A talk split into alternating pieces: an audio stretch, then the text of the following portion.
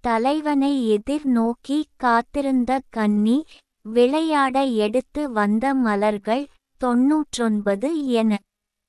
கபிலர் படைத்த குறிஞ்சி பாட்டு பதினெண் கீழ்க்கணக்கு நூல்களுள் ஒன்று. அந்த மலர் அனைத்தையும் அதன் மனம் குணம் நிறம் மாறாமல் இப்பவும் காணலாம். இந்த ஒரே இடத்தில் தொகுத்து தரப்பட்டுள்ளது.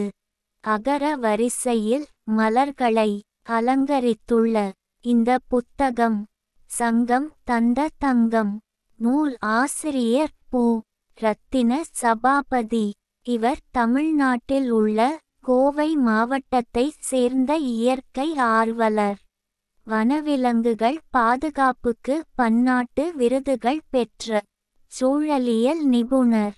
இந்த நூல் அமேசானில் கிடைக்கும். இவரது இன்ன பிற நூல்களைப் பெற திரு.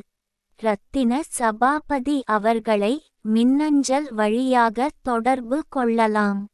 மின்னஞ்சல் முகவரி பிஆர்எஸ்பிஏடிஹெச்ஒய் அட் ஜிமெயில் டாட் காம்